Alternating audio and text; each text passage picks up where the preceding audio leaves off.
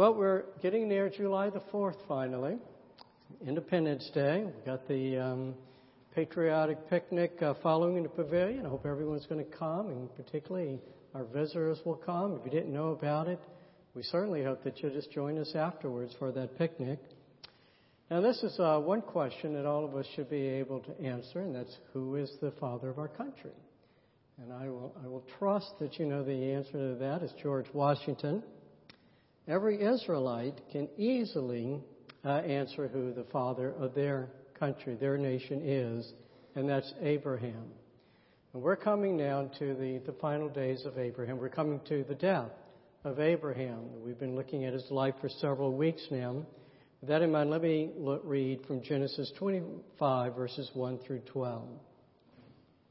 Abraham took another wife, whose name was Keturah. She bore him Zimran, Jokshan, Medan, Midian, Ishbak, and Shuah. Jokshan fathered Sheba and Dedan. The sons of Dedan were Asshurim, Letushim, and Leummim. The sons of Midian were Ephraim, Ephraim, Hanoch, Abida, and Eldaah. All these were the children of Keturah. Abraham gave all he had to Isaac. But to the sons of his concubines, Abraham gave gifts, and while he was still living, he sent them away from his son Isaac eastward to the east country.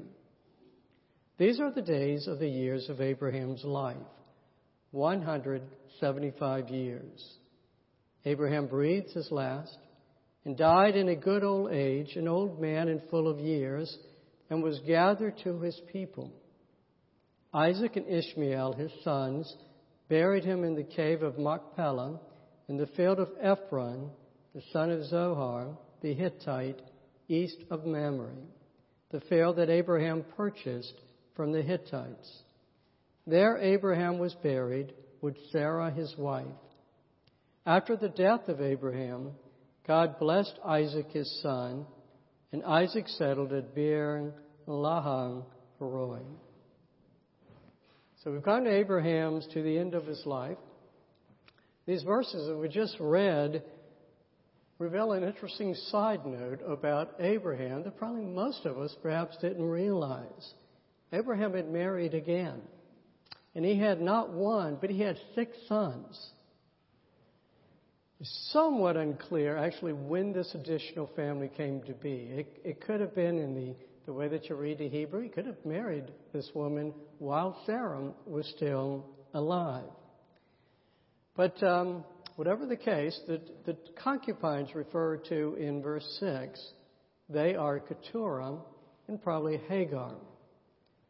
A concubine, what is, what is that? That is, that's actually a wife, a legal marriage, but it's a second tier wife. You have kind of your primary wife or primary wives, and then you have lower level wives and so on. Now, more to raise kind of eyebrows, why is Moses writing about this in the first place, about this extra wife and sons? Well, Moses, is, who we understand to be the author, he's probably giving the sources to his people who the very people are that they are encountering during their wilderness journey. Know, Abraham sends these sons off to the east. This is the area uh, that they are marching through. And those peoples might be saying, look, we have a claim uh, to Abraham. We have a claim to the land. And so what this particular story is telling us, no, only the descendants of Isaac have that claim to that land. Now, Abraham dies at the ripe old age of 175, full of years. He is buried in the only piece of property that he ever owned. And that was the burial land that he had purchased for Sarah, now for himself, and then for his family who's succeeding. I want you to think about this. Abraham was 75 years old when he sent into uh, to Canaan. God has promised him this land. He has promised offspring. You're not going to be able to count all your offspring, Abraham. You're going to become a great nation. What does Abraham end up with? A burial plot and one son of that promised covenant. That's after a hundred years. Now, even so, Abraham still has faith in the promises of God in that covenant. That's why he sends the other sons away, as if there's not enough land to hold them all. He gives gifts to them, but he passes his estate to Isaac alone. He still believes God will come through on his promise. Now, it's at such a juncture here that we would typically look back over Abraham's life. You know, what are the lessons we can learn of this man of faith? But Abraham is actually one figure in which we have to look forward to truly understand his place in God's work. So we're going to do a little bit of traveling through the scriptures here. In the very next chapter, uh, Isaac is moving through the land. There's a famine. The Lord appears to him to tell him, Don't go down to Egypt like your dad. He says, Sojourn in this land, and I will be with you and will bless you. For to you and to your offspring I will give all these lands, and I will establish the oath that I swore to Abraham your father. I will multiply your offspring as the stars of heaven. I will give to you offspring all these lands and in your offspring all the nations of the earth shall be blessed. Because Abraham obeyed my voice and kept my charge, my commandments, my statutes, and my laws. Now, Pastor, next Sunday, he'll actually have that passage, and I'm, sure he'll deal much more with this. The only thing for us to note here is the place of Abraham in this promise that's made to Isaac. It's the same promise made to Isaac. And furthermore, it's going to be carried out by the Lord because of Abraham's faithfulness in obeying the Lord. Now, Isaac subsequently still has to, to move because there's a dispute about land. God appears to him again and reassures him again I am the God of Abraham your father. Fear not, for I am with you and will bless you and multiply your offspring for my servant Abraham's sake. Okay? Well, next comes Jacob. Jacob is on his way back, actually, to Mesopotamia to find a wife and to escape Esau, who's pretty angry with him. Okay? He has that famous dream that we know as Jacob's ladder. And in that dream, God tells him this I am the Lord, the God of Abraham your father, and the God of Isaac. The land on which you lie I will give to you and to your offspring. Your offspring shall be like the dust of the earth, and you shall spread abroad to the west and to the east and to the north and to the south, and in you and your offspring shall all the families of the earth be blessed. So that promise continues. One that was made to Abraham, down to Isaac, down to Jacob, it continues. Okay? We turn the pages. We come to Exodus. You know what happened after Jacob? He produced, what, 12 sons, one of whom was Joseph. His family of about 70 end up in Egypt, where they're going to remain about 400 years. There they become slaves. And so we come to Exodus, and 224 tells us this. And God heard their groaning, and God remembered his covenant with Abraham, with Isaac, and with Jacob. So the deliverance of the people will take place not because, you know, God's kind of looking over the earth and he sees, well, you know, there's some people who are suffering. I feel kind of bad for them. I think I will help them out. No, it's because God remembered his covenant that he had first made with Abraham, that he had renewed with Isaac and with Jacob. And indeed, he says to Moses, when you go back, you tell them, the God of Abraham, Isaac, and Jacob has sent you. As we know, God is good to his word. He delivers the people. He directs them to Mount Sinai. He calls Moses up there, he's giving him the Ten Commandments, and while that's going on, the people decide to have their own little party. We have this gold calf incident, and God gets so angry. Here's what he says to Moses I've seen this people, and behold, it is a stiff necked people. Now therefore, let me alone that my wrath may burn hot against them, and I may consume them, in order that I may make a great nation of you, Moses. And Moses actually argues their case. How does he do it? Remember Abraham, Isaac, and Israel, your servants, to whom you swore by your own self, and said to them, I will multiply your offspring as the stars of heaven.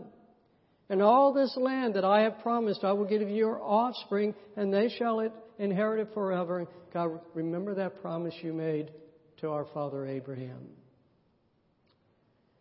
All right, Moses dies. Joshua leads the people into the promised land. They take the land. Joshua's coming to the near the end of his life. He calls all the people together. He wants them to commit themselves to the Lord, and he will refer them to their father Abraham, whom God brought into the land. We then don't hear about Abraham again. In the book of Judges, we go all the way through the period of Judges. It's probably no coincidence that that's the time in which the people's faith and morals just spiral downward and downward and downward. It's not till we get to King David that we come back to Abraham. David has, has conquered, he's a king in Jerusalem. He's bringing the Ark of the Covenant into Jerusalem. He's written, he's written a psalm, gives it to the music director to be sung, and here's what's included in it. Remember his covenant forever, the word that he commanded for a thousand generations, the covenant that he made with Abraham, his sworn promise to Isaac, which he confirmed to Jacob as a statute, to Israel as an everlasting covenant, saying, to you I will give the land of Canaan as your portion for an inheritance. Remember the covenant that God has made with our father Abraham. It's an everlasting covenant. It's the covenant that we will have the inheritance of this land. Psalm 105 will also refer to Abraham and his covenant. And then it'll add this phrase, speaking, O offspring of Abraham. Now, later, in Israel's history, Elijah appears on the scene. He will call upon the God of Abraham and Isaac and Israel to bring down fire on his offering. Remember, he's, he's brought all the Baal prophets together. And he says, Look, you offer sacrifice to your God and have him call down fire. Then I will do that with my God. They have their fruitless efforts of trying to do it. He says, Oh God, of Abraham, Isaac, and Jacob, boom, the fire comes and consumes the offering. Later on, the enemy armies are marching against Judah. King Jehoshaphat appeals to God and reminds God that he had given the land to the descendants of Abraham, whom he calls God's friend. Later on, King Hezekiah will come and he's going to lead a revival in Judah. And he will appeal to the people to return to the Lord, the God of Abraham, Isaac, and Jacob. We come, turning to the, to the prophets, you come to Isaiah. Isaiah will speak of Abraham as, as our father Abraham. He will speak of the people as uh, Abraham's offspring. He'll also make that reference to Abraham as God's friend. We'll come to Jeremiah. Jeremiah reports God is saying this If I have not established my covenant with day and night, and the fixed order of heaven and earth, then I will reject the offspring of Jacob and David my servant, and will not choose one of his offspring to rule over the offspring of Abraham, Isaac, and Jacob. For I will restore their fortunes and will have mercy on them. They can count on God to restore their fortune, just as they can count on God to see that the sun comes up each morning. Why? Because He will remember, He will keep the promise that He has made to Abraham. And so we go throughout all the generations. The nation of, of Israel will remember the covenant made with Abraham, Isaac, and Jacob. The children of Abraham, they can confident, confidentially place their hope in God's redemption. Why? Because of being the children of Abraham, God's friend.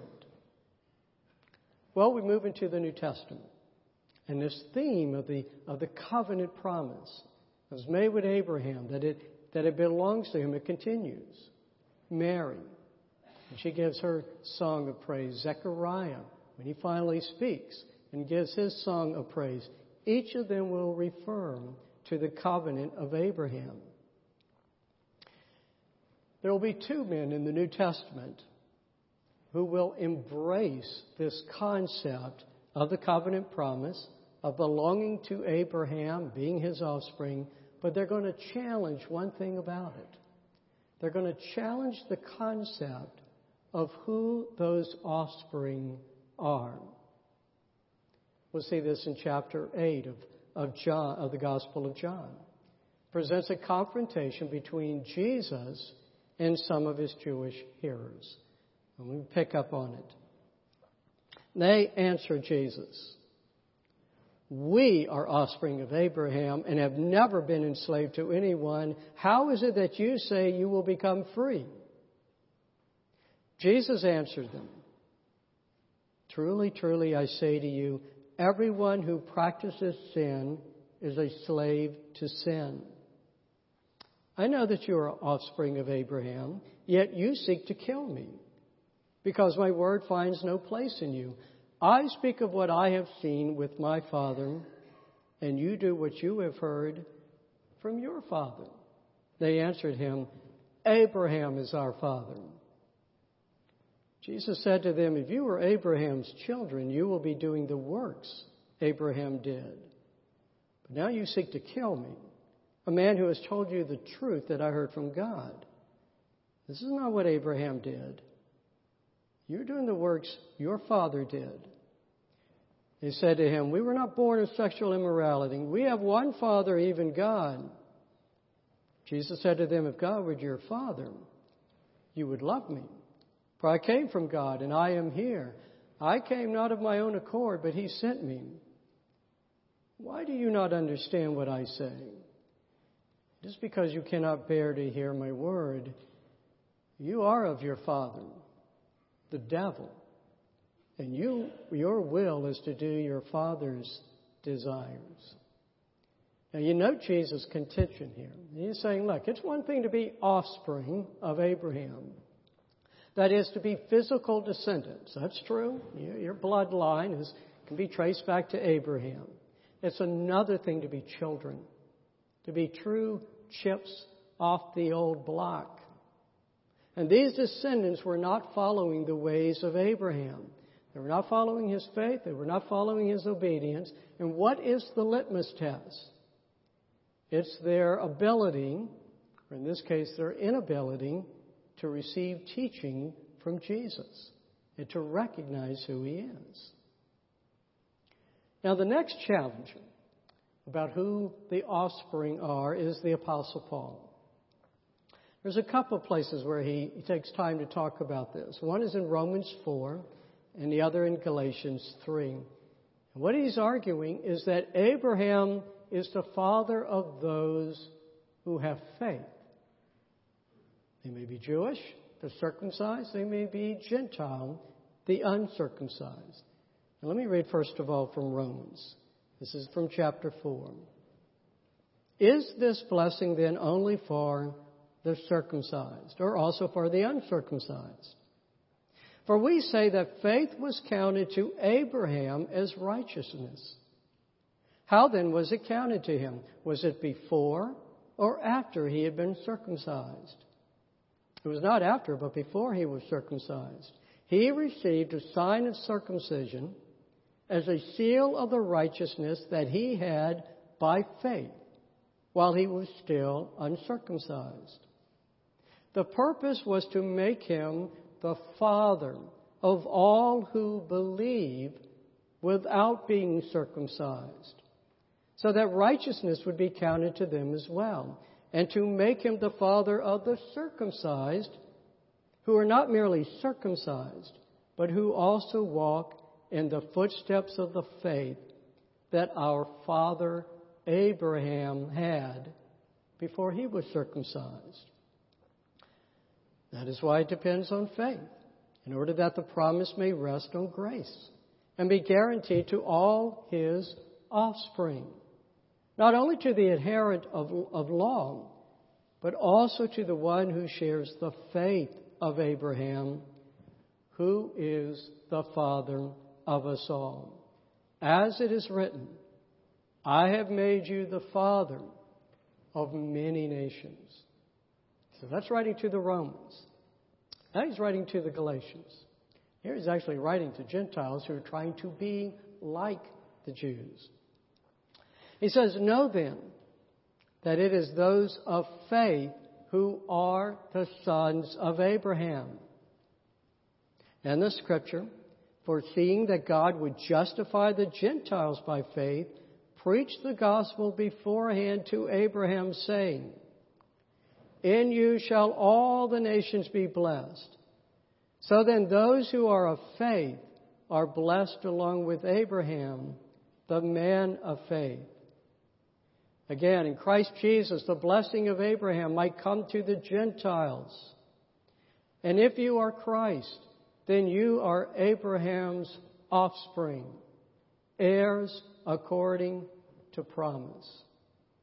You see what he's saying? One's heritage, whether it be bloodline, whether it be an historical, say ethical or national heritage, even a religious heritage, that is not the guarantee of belonging to the covenant promise made to Abraham. The guarantee is faith in Jesus Christ, who is the promised Redeemer.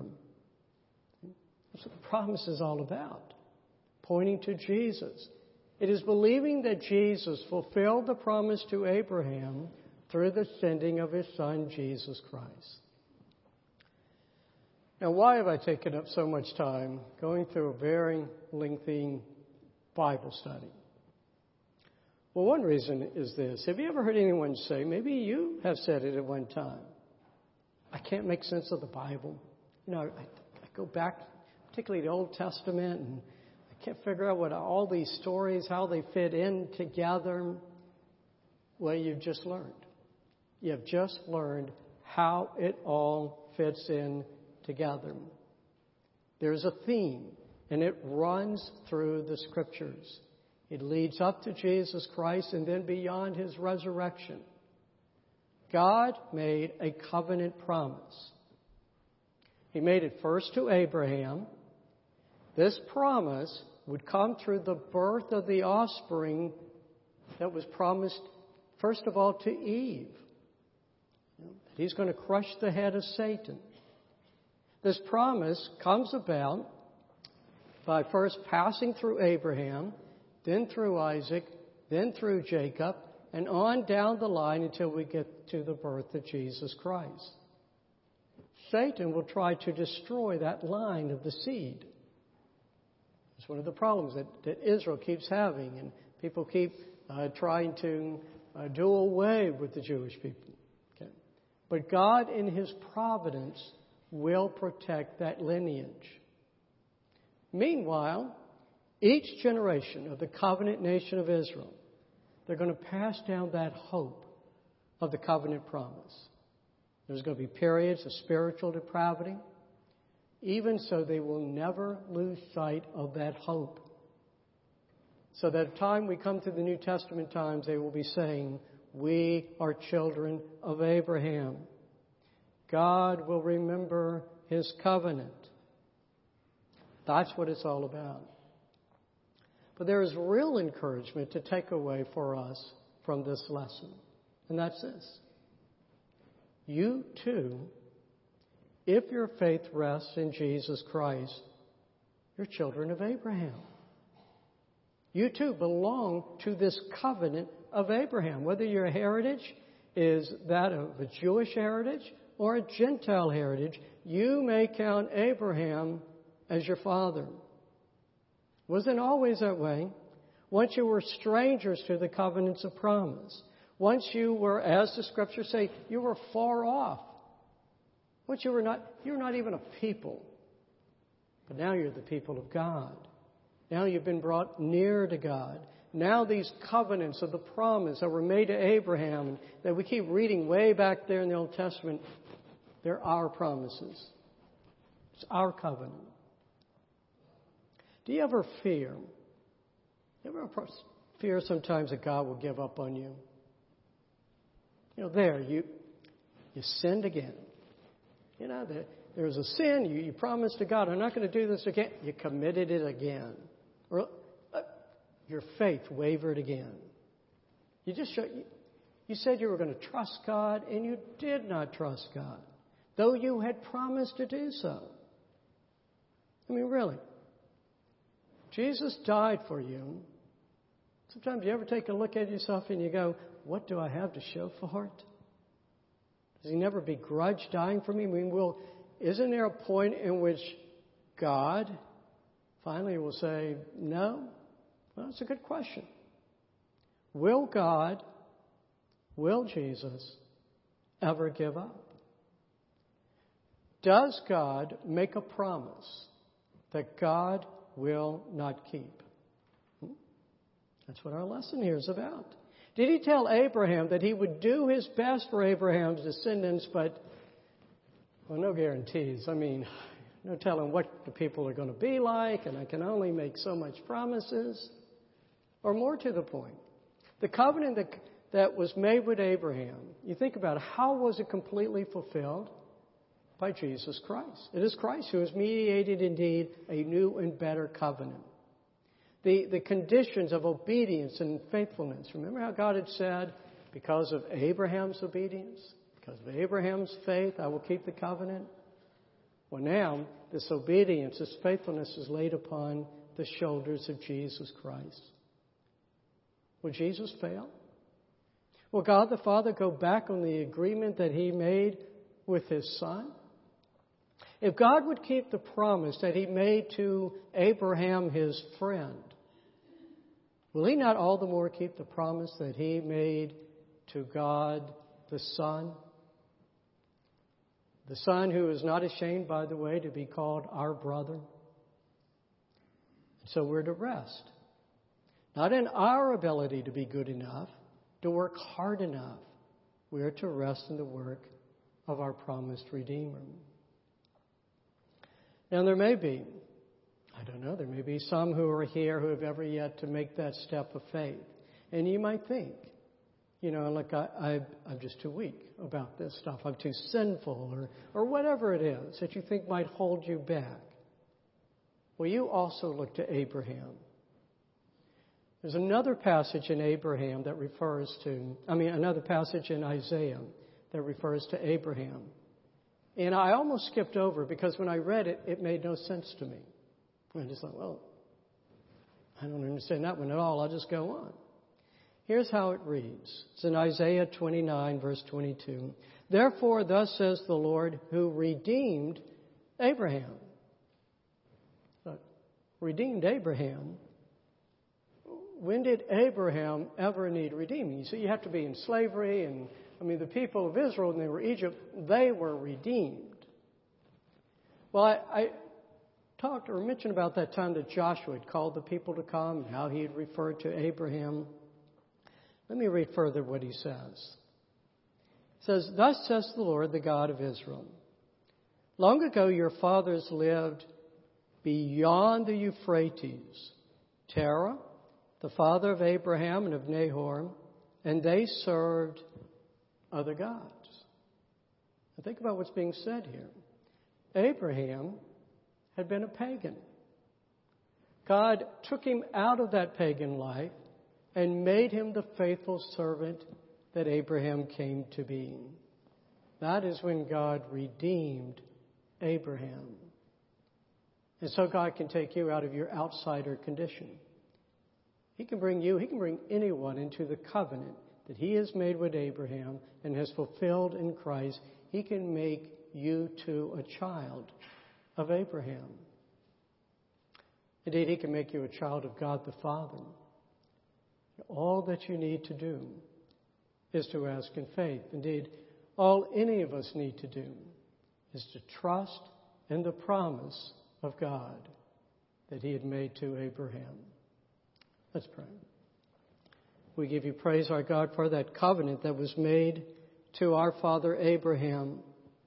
And so that, ble- that blessing that you said would come to Abraham, that would go to all the nations, here we are as testifying to it because we come and, and give thanks and praise for the blessing of the salvation that we have received in Jesus Christ, our promised deliverer. We give you thanks and praise for him. In Christ's name we pray. Amen.